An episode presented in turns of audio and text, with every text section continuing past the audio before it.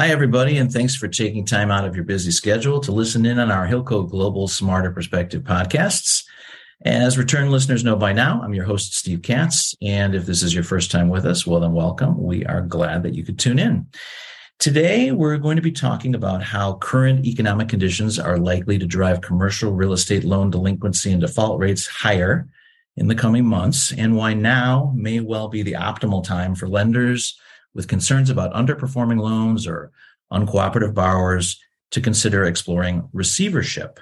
And that's going to be our topic today. And with us for that conversation is a first time podcast guest, Mitch Vanneman, a vice president at Hilco Real Estate and experienced receivership practitioner. Mitch, welcome to the podcast. Thanks, Steve, for having me on. Greatly appreciate it. Absolutely. It's great to have you here, and uh, let's get rolling. So, for those in our audience who might not be too familiar with the ins and outs of receivership, to get us started, can you just provide a bit of a top line on when that type of an approach should be considered and how it can be beneficial. Happy to, Steve. Uh, receivership is a legal remedy which exists in federal and state courts and provides a lender with the option of placing an asset legally in the hands of a court appointed agent when concerns arise about a borrower's ability or willingness to operate or manage that property effectively. These agents are known as receivers. Um, when receivers take possession of a real estate property. They collect the rents, they manage the property and oversee the property, or they could oversee the property's management. And under certain circumstances, will sell the property. Overall, a receiver's role replaces the borrower's in regard to the general operation of the subject property. The receiver and its agents are a neutral arm of the court. As such, on a monthly basis, a receiver is required to provide the court with a comprehensive report documenting its actions and decisions relative to the financials and operation of the property.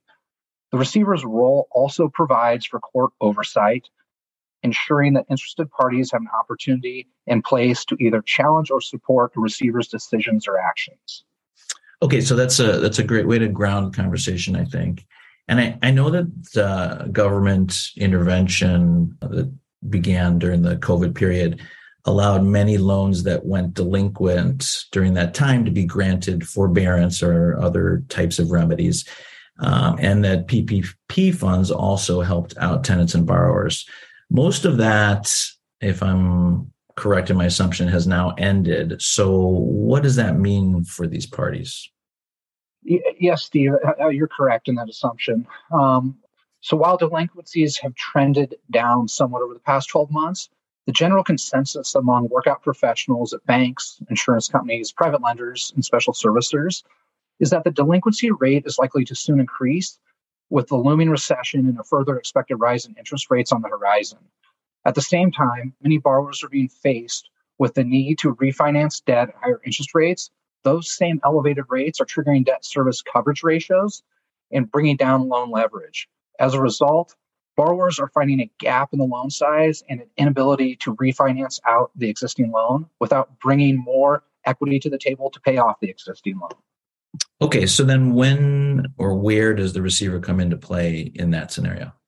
So it's important to know that a receiver owes a fiduciary duty to both the property and the court. So although a lender is typically the party requesting the receivership, a receiver does not act only on behalf of the lender, but instead acts in the best interest of both the lender and the borrower. That said, appointment of a receiver provides a valuable service specific to a lender involved in commercial real estate by safeguarding the long term value of the subject property and helping to pave the way for a clear path to either resolution with a borrower or foreclosure. So interesting. I, you know, I would think a lot of people might not realize, especially um, on the borrower side, that the receiver operates in their best interest as well. So, what duties does the receiver actually perform in that role? Well, Steve, really there are two core duties involved. First, overseeing the property. A receiver's mandates are outlined in the court order, and the receiver normally takes a series of actions, including the following when overseeing the associated property. One, execution of new leases. Two, authority to grant tenant rent relief. Three, collection of rents. Four, day to day property management or oversight of property management services. Five, payment of bills for utilities and contractors. Six, repair of deferred maintenance. And seven, the correction of life safety issues. Second, under certain conditions, the receiver may also direct the sale of the property. Okay, so let me hone in on that that last thing you said, direction of the sale of the property. In terms of that, I'm assuming there are many advantages to having the receiver sell the property, correct? That's correct. If the subject loan is burdened with a high prepayment penalty or defeasance, the receiver can sell the property with a assumable loan in place. Importantly, a receivership sale of the property or note serves to keep the lender out of the chain of title and therefore reduces the lender's liability for construction defects and other issues. The receiver is also empowered to widely market the property or loan, either selling the property loan themselves or hiring a knowledgeable third party broker to help drive the highest possible sales price. Okay. Uh, well, that's a great, concise overview of how receivership operates. Uh, we are getting close on our time here. Any any final thoughts for our listeners in regard to determining whether and when to engage a receiver?